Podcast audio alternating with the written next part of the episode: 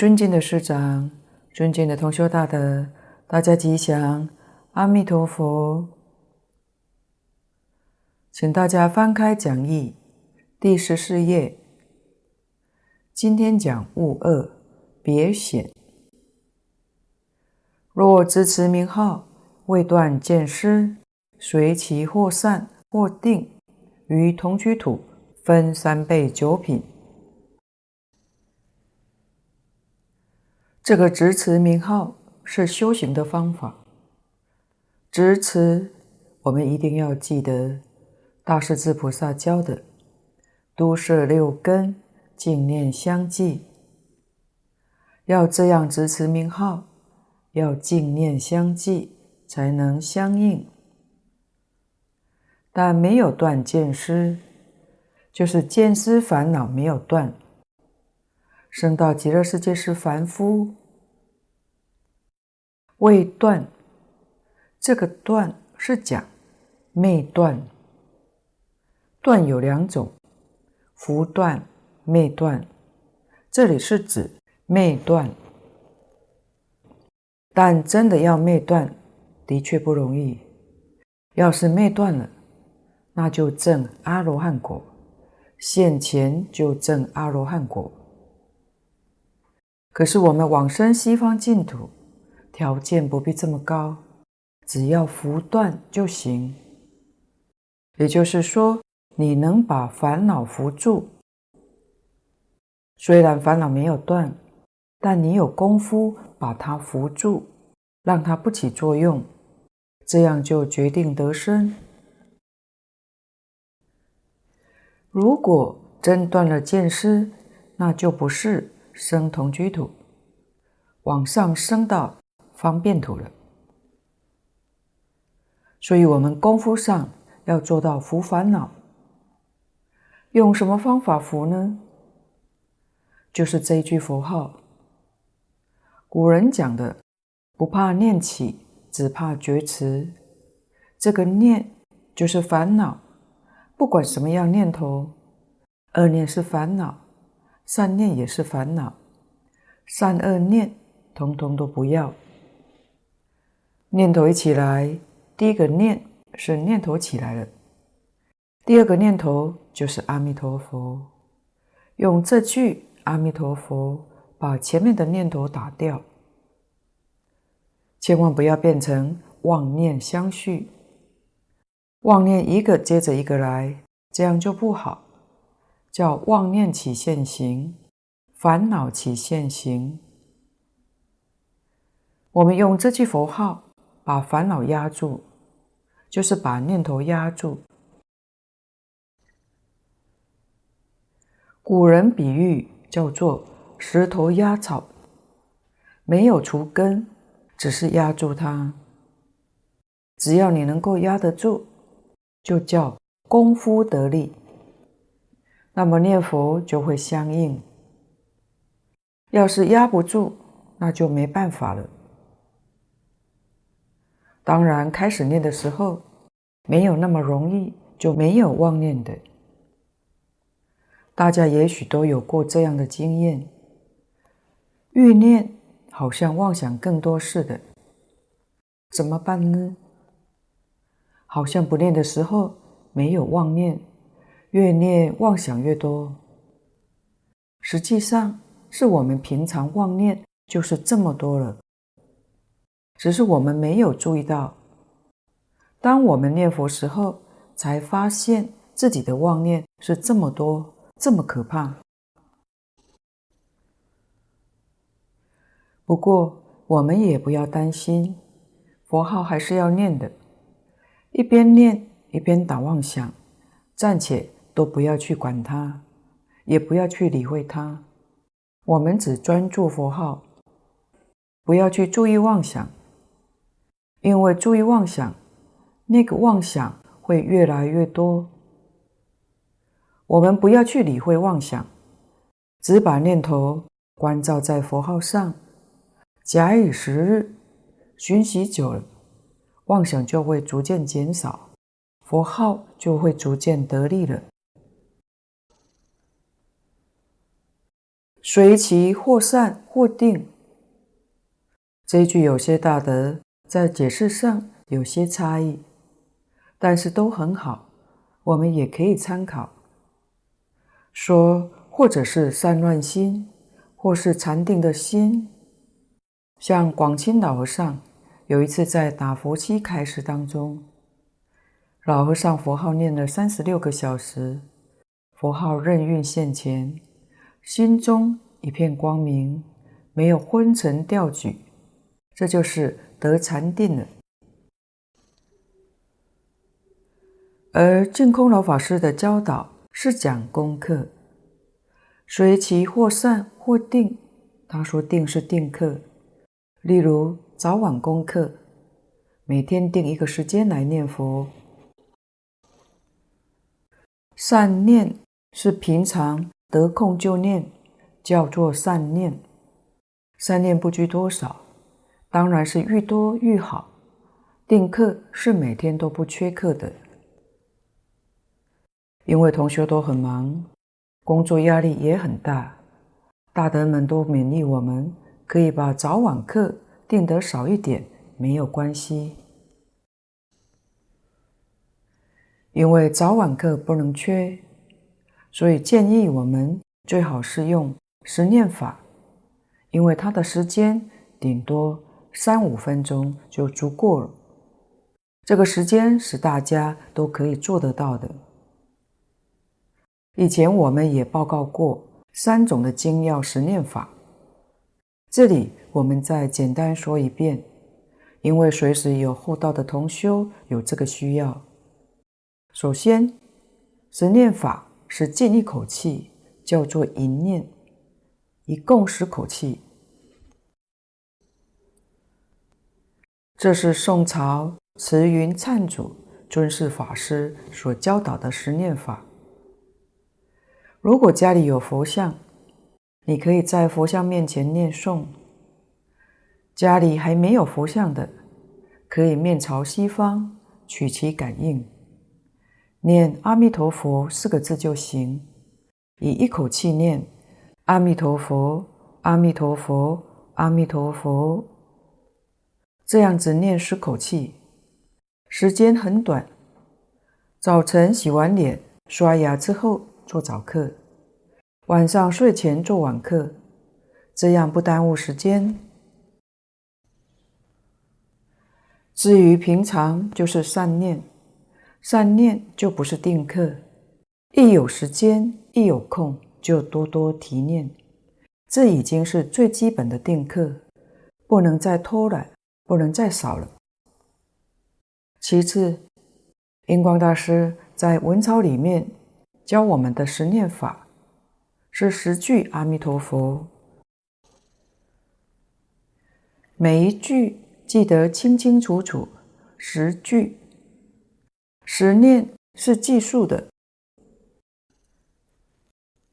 心里面暗记阿弥陀佛，阿弥陀佛，阿弥陀佛。每一句数得清清楚楚，从一到十念完。再从一到十，为什么要这样呢？这样才能够摄心，才不会打妄想。因为打妄想，这个顺序就容易弄错，所以不能有杂念，不能有妄想。当然，如果是初学者，十句太长记不得，可以分为两次，就是阿弥陀佛。阿弥陀佛，阿弥陀佛，阿弥陀佛，阿弥陀佛，从一到五，接着念阿弥陀佛，阿弥陀佛，阿弥陀佛，阿弥陀佛，阿弥陀佛，六到十，所以不是一到五，一到五，并不是这样的两次，它是从一到五，六到十的计数，或者是分三段。三三四的方式，从一二三四五六七八九十这样计数也可以。有很多大德都推荐三三四的方式。这是帮助我们摄心，在念佛当中把妄想杂念打掉。另外，净空老法师也提出，一天当中九次念佛作为定课也相当好，同修也可以参考。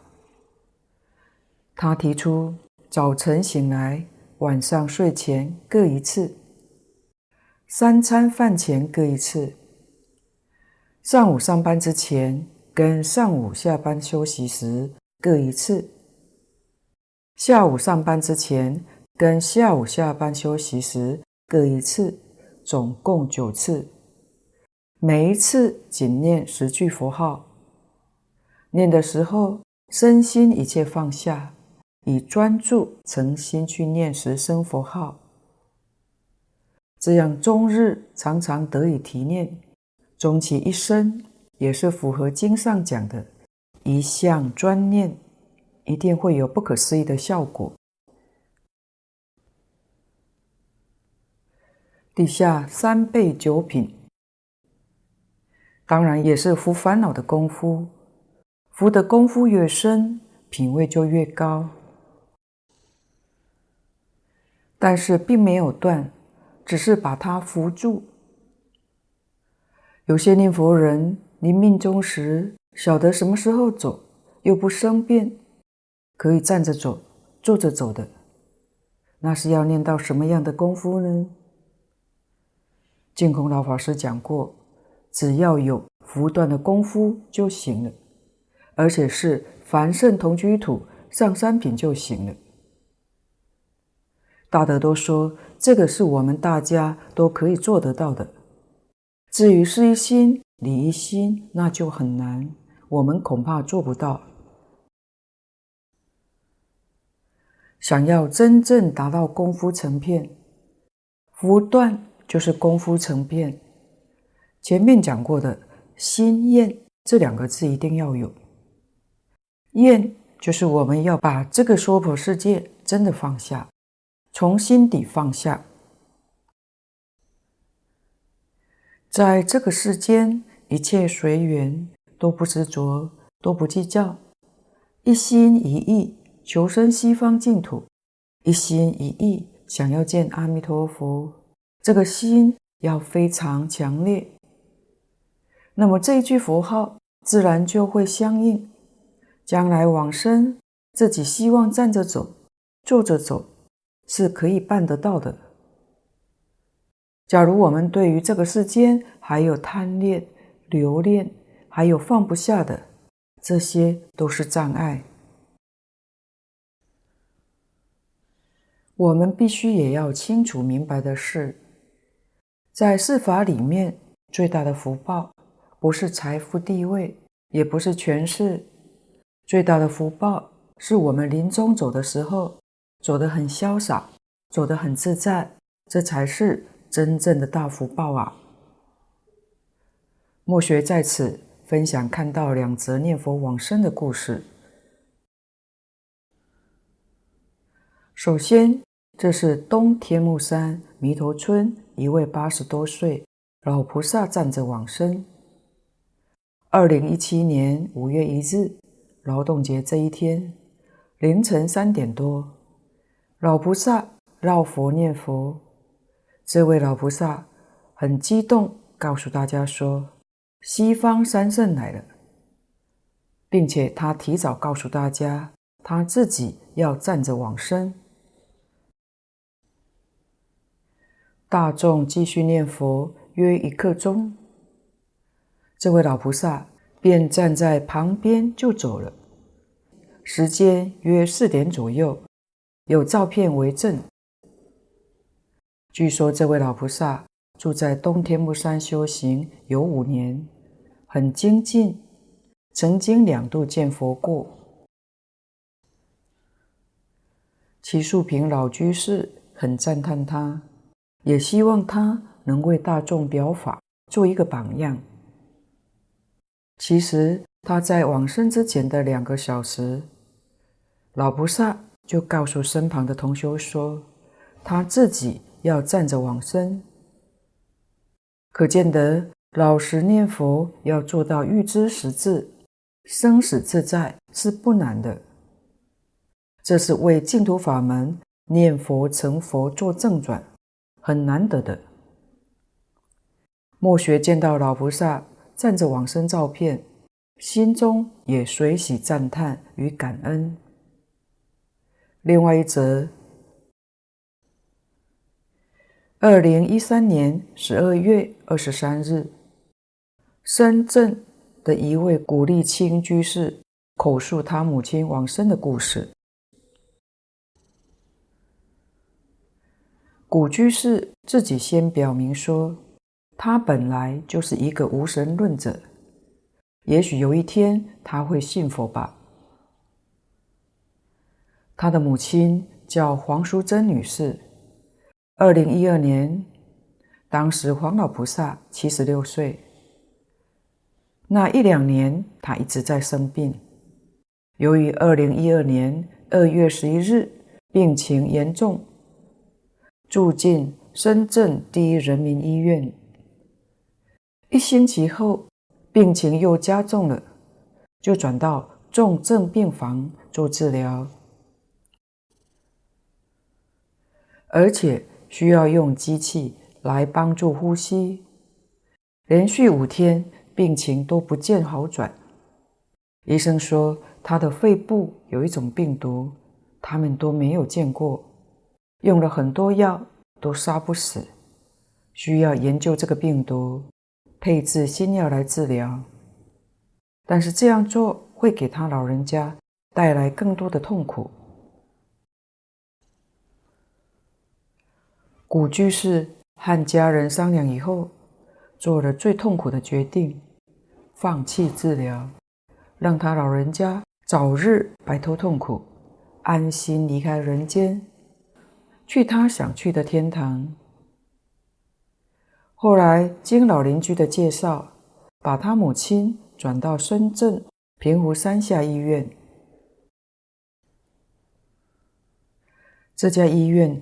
里面有一个佛堂，有一个关怀团体可以超度他，让他可以早日得到解脱。他的母亲是信佛的，把他母亲转到这家医院之后，医生也十分努力抢救他。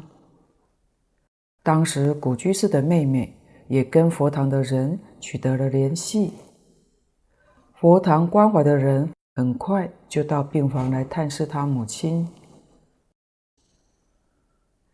并且在他老人家的病床旁边放了一台念佛机，持续播放着阿弥陀佛。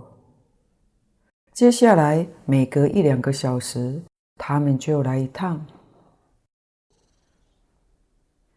第二天晚上十一点多，古居士一个人看守着母亲。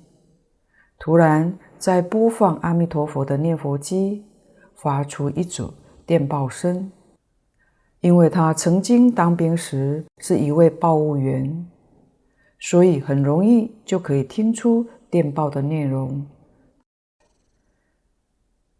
古居士立刻在心里面翻译出这组电报，内容是三零零。过了几秒钟。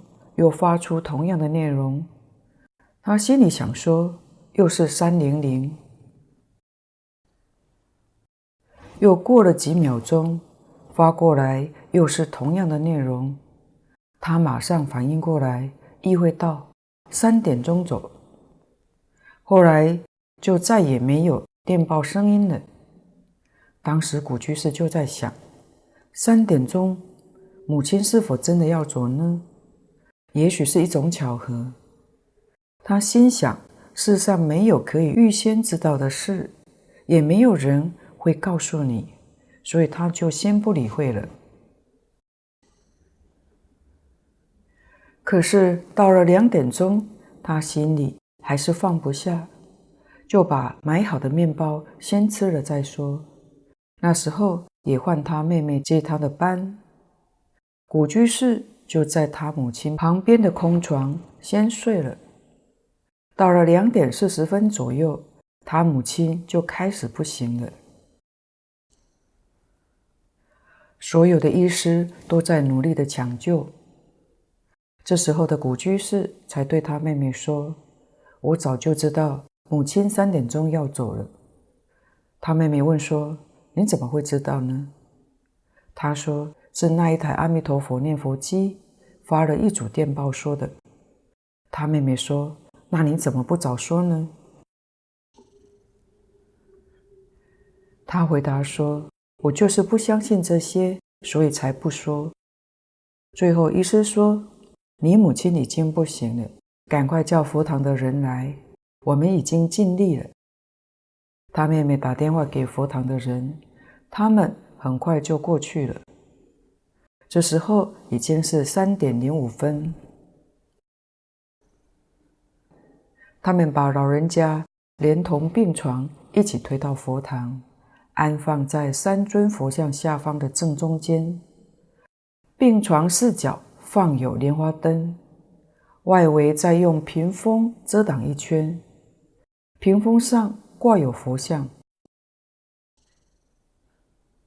过了一会儿，有一位居士走到古居士面前，对他说：“你母亲三点二十分走，不要难过，不要哭，哭会影响她去极乐世界。我们现在开始为她念佛。”过了半个小时左右，有人开车到了佛堂，也就是从那个时候开始。陆陆续续都有人来到，为他母亲念诵阿弥陀佛。在五点钟时，佛堂的人为他母亲开示，大约有十来个人，他们都跪着念，只有古居士一个人站着。在六点钟开示前五到八分钟，古居士。听到从远处传来洪亮、圆润、深厚、悠远的钟声，仿佛来自深山的寺院，清静的没有一点杂音。他甚至还能听出撞击大钟的木头发出的声音。另外还有一些其他好听的声音，但古居士辨别不出来是什么声音。直到六点钟开示后，五分钟左右，那些的声音才停止。六点钟的开示，所有人都跪着，他还是站着。这时候，古居士突然看见他母亲弯腰从病床上起来，起床的动作就像一个年轻力壮的人，根本就不像一个病入膏肓的老人。之后，他看见一朵莲花，一层一层红白色的花瓣。莲花座上有一个人影，莲花缓缓升起，升到二尺高左右，一道金色光芒四射，射入古居士的眼里。此刻莲花座也不见了，他看见一个人，穿着像古代的衣服，前面是两层的。颜色是棕褐色，右手在做着一个他不知道叫什么的动作。他看见这一位大概持续有十秒钟，等这个人消失后，二到三分左右，就再也没有听见钟声或其他的声音。后来他想起这件事，感觉很奇怪。前面有做开示的人和屏风挡住他的视线，而他能透过开示的人和屏风看到这一幕。更奇妙的是，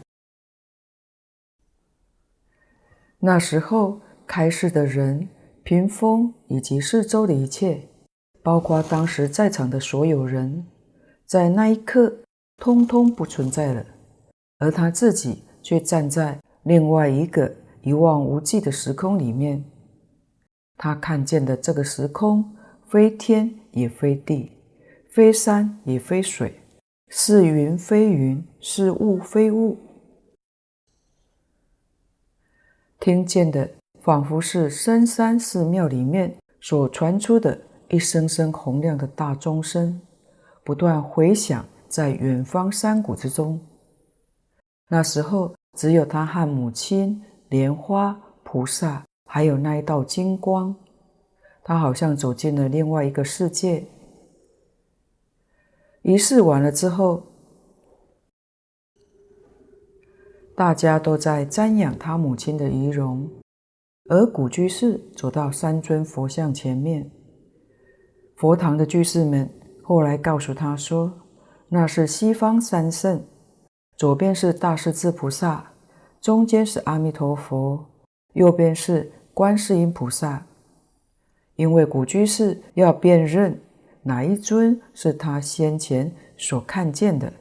所以那时他才知道，他看到的就是中间那一尊阿弥陀佛。从古居士口述的过程，想必黄老菩萨已蒙佛接引往生西方了。同时，也许借这个时节因缘，佛来度化古居士的。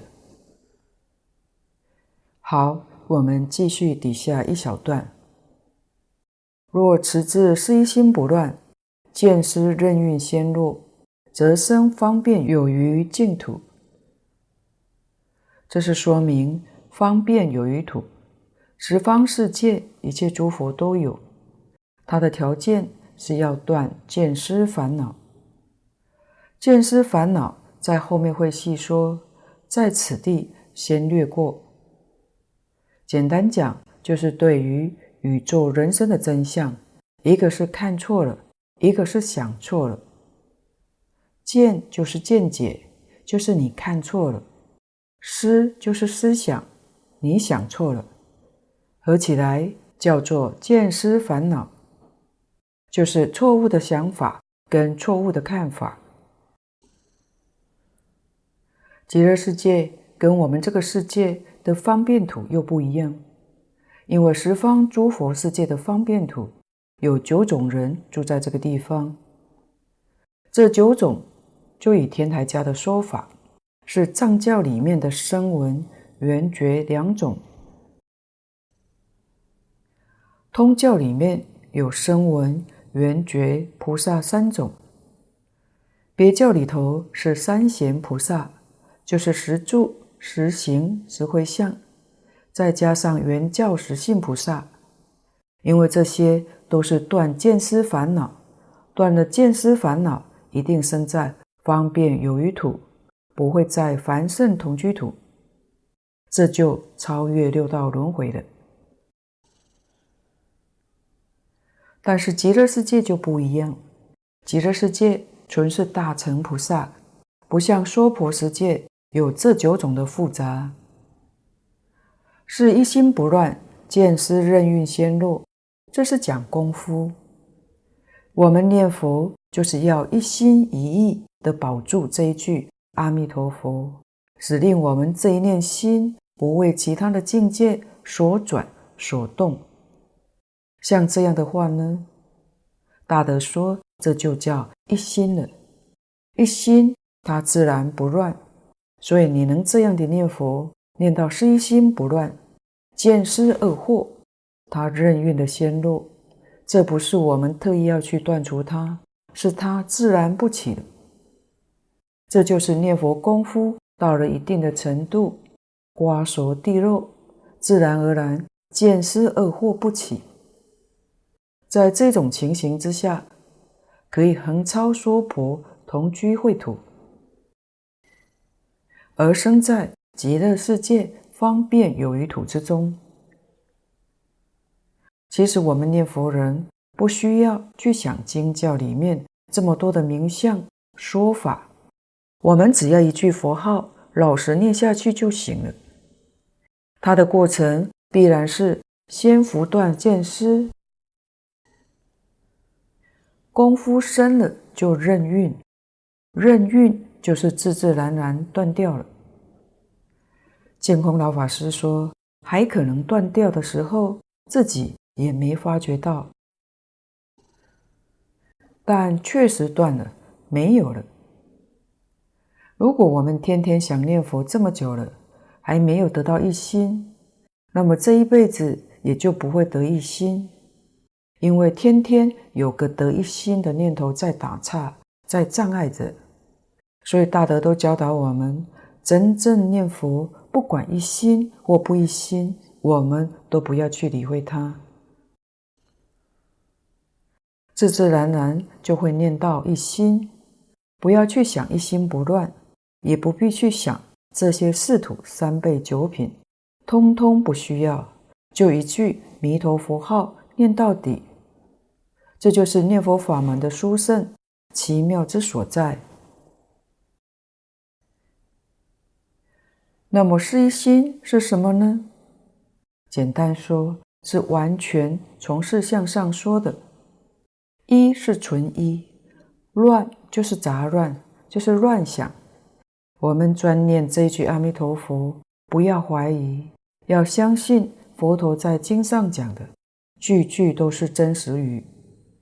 前面藕益大师也教我们的六信：信自、信他、信因、信果、信事、信理。我们得从这里建立真正的信心，随顺诸佛真实教诲，决定不怀疑。其次，重要的就是要做到不夹杂。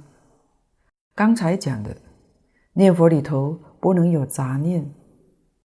我们开始念佛时候，夹杂总是难免的。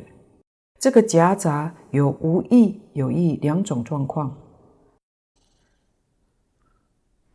无意的，我们自己不能控制，这不要紧，怕的是有意的，譬如。你念佛，你又想参禅，又想念咒，这样就不好。这是自己有意在做夹杂了，那是很难成就的。所以抉择这个念佛法门之后，其他所有一切法门可以先统统放下。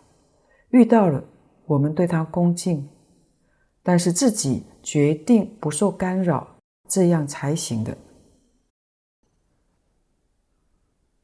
在《观经上品上生章》里面，善导大师跟我们讲得很清楚，就算是菩萨、佛来劝导我们，说还有个法门比这个更稳当，还要快速，还要更好，我们都要一律敬谢，因为我们已经选择念佛法门了，其他法门就不要学了。我们要有这种心才可以。也就是说，死心塌地把这句佛号念到底，决定不受外境动摇，这样真正做到不夹杂，功夫不间断，无论是定课、散课都不间断。这样的念，念的佛号是字字分明、句句清楚，心不离佛，佛不离心。念这句佛号，心里头。真的有佛，我们的心就变成佛，这个心是佛心，所以这句名号唤起自己的心佛，这叫相应。祖师大德的著书里面也常常说的“一念相应一念佛”，什么叫相应呢？就是名号跟心相应，佛就是心。心就是佛，名号是心之名号，佛之名号。所谓是唯心净土，自性弥陀。句句佛号都把自性弥陀念出来，这叫一念相应一念佛，念念相应念念佛。这个念法不但能断见思，连尘沙无明也能够通通都断掉。念佛法门是真正的巧妙，真正是圆顿法门。所以功夫得力的人通常有两种：一种是立根的人，他对整个道理完全明了，理论、方法、境界都很清楚，当然没有问题。他会做到不间断、不夹杂、不怀疑，所以他念得相应，念念相应。第二种是不识字的老阿公、老阿婆，他们是真正的老实，虽然对于理论境界什么都不懂，但教他们念一句阿弥陀佛，他们就一天到晚阿弥陀佛、阿弥陀佛、阿弥陀佛，其他什么也不知道，什么也不想，也能够达到最高境界，这个也能成功。最麻烦的是当中的这大部分，上不上下不下，很麻烦又不好教。所以古人常说：“唯上智与下愚不移。”不移就是不改变，不改变的人就是老实人。这两种才是真正老实人，这是我们要向他们学习的。能这样的念法。很容易成片，功夫成片也叫做念佛三昧。念佛三昧是总名称，一心不乱就是念佛三昧。念佛三昧，功夫深的是理一心不乱，次一等的是事一心不乱，最浅的是功夫成片，这决定都能往生。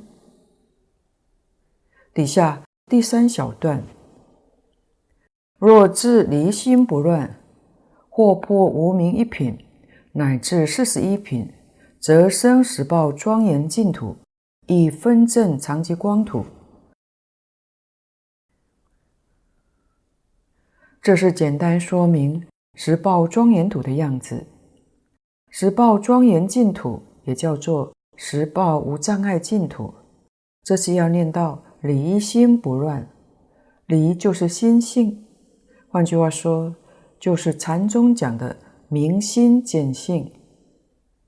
禅宗要达到这个境界，是用参究的方法。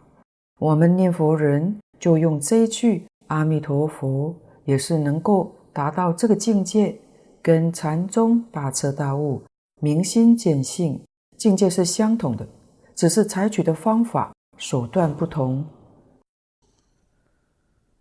但是净土中持名的方法，比禅宗参禅来的方便、简单、容易，而且非常稳当。我们常说念佛有事念有理念，这是讲两种的方法。无论事念或者理念，都可以达到事一心、理一心。试念可以达到事一心，也可以达到理一心。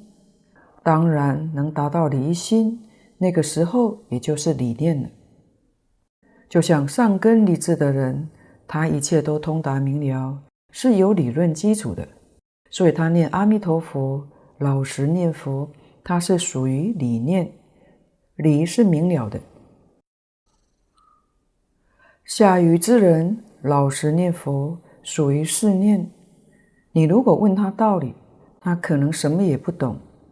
就像地贤老和尚那位锅炉匠徒弟，念佛三年，站着往生，死了之后他还站三天，等地仙老和尚回来替他办理后事。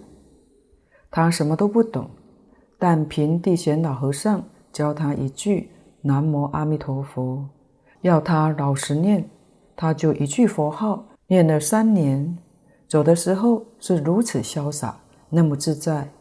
也是预知时至，这是试念。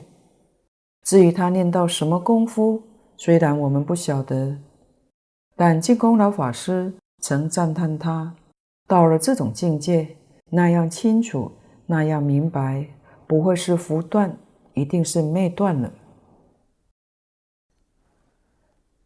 或破一品无明，豁然之中能破一品的无明，就可证到。一分的法身，就等于原教的初住，别教的初地，乃至破四十一品的无明，就可证到等觉位菩萨。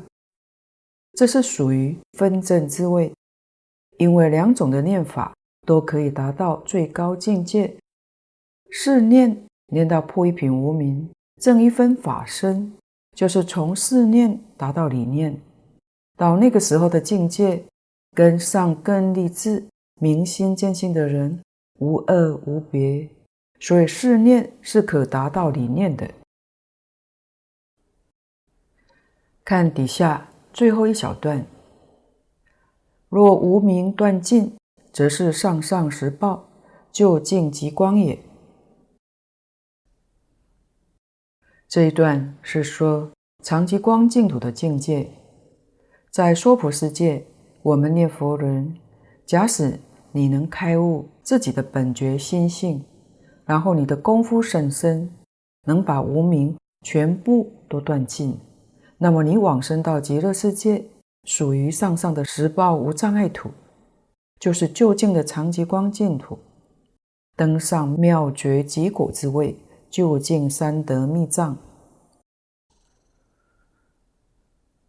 我们读到这里，诚如净空老法师说的：“理一心不乱，里面有四十一个阶级，就好像读书一样，有一年级、二年级、三年级，不一样。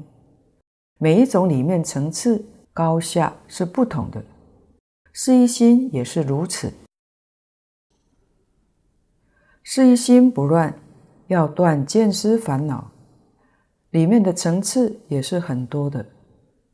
那离心里面四十一品无明，这就明显有四十一个阶级，也就是《华严经》上说的四十一位法身大士。若在净土宗里面讲，通通是离心不乱，这四十一品无明通通断尽，叫做上上实报。就成佛了。这个佛是圆教佛，是无上菩提，是究竟涅槃，所以他的果报是上上实报，是实报土里头最圆满的。长吉光土里面也是最就近的。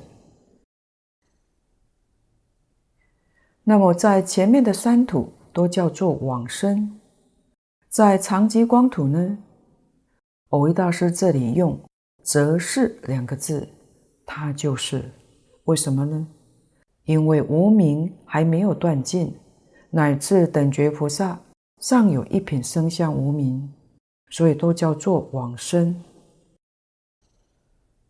假使无明完全断尽以后，那么就不谈往生，也就是说，则是当下就是上上实报，当下就是究竟极光。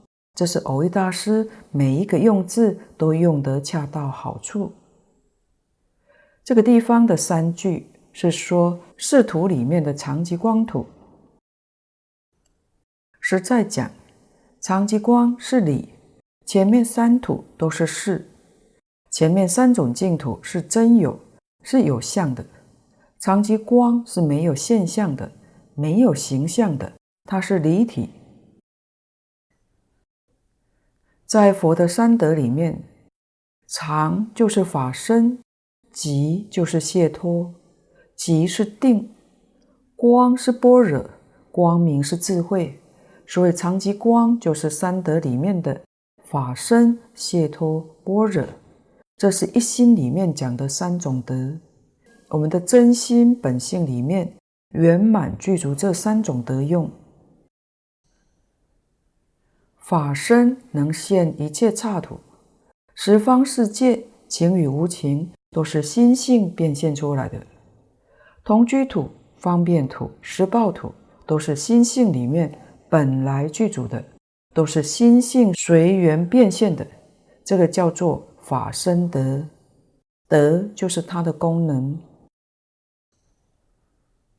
即是解脱，解脱是清净，是自在。心性本来是清净的，本来是自在的。今天我们烦恼缠缚，烦恼到底在哪呢？你说觉得不自在，是什么东西让你不自在呢？要把那个不自在找出来，却找不到。所以真的去找烦恼，觅烦恼了不可得。你有什么烦恼呢？你说有生死，真正去找的话，生死也了不可得。凡所有相，皆是虚妄。所以心本来是清净的，本来是自在的，这是解脱德。光是智慧，是出世间，过去、现在、未来，本来你知道，本来你清楚，这个是你的本能。为什么呢？自心变现的，哪有不知道的道理？现在我们把本来知道的，现在变成不知道了。在二障里面叫所知障。障碍有两种，一种叫烦恼障，一种叫所知障。所知就是你本来知道的，现在不知道。当然这里面有障碍，使你现在变成不知道了。这个障碍就叫做所知障。而这个障碍究竟是什么呢？佛告诉我们。障碍就坏在有知，我们现在还求知，这就是障碍。佛四十九年讲经，讲般若经就讲了二十二年。般若里头讲什么呢？就是跟我们讲无知，真正的智慧是无知。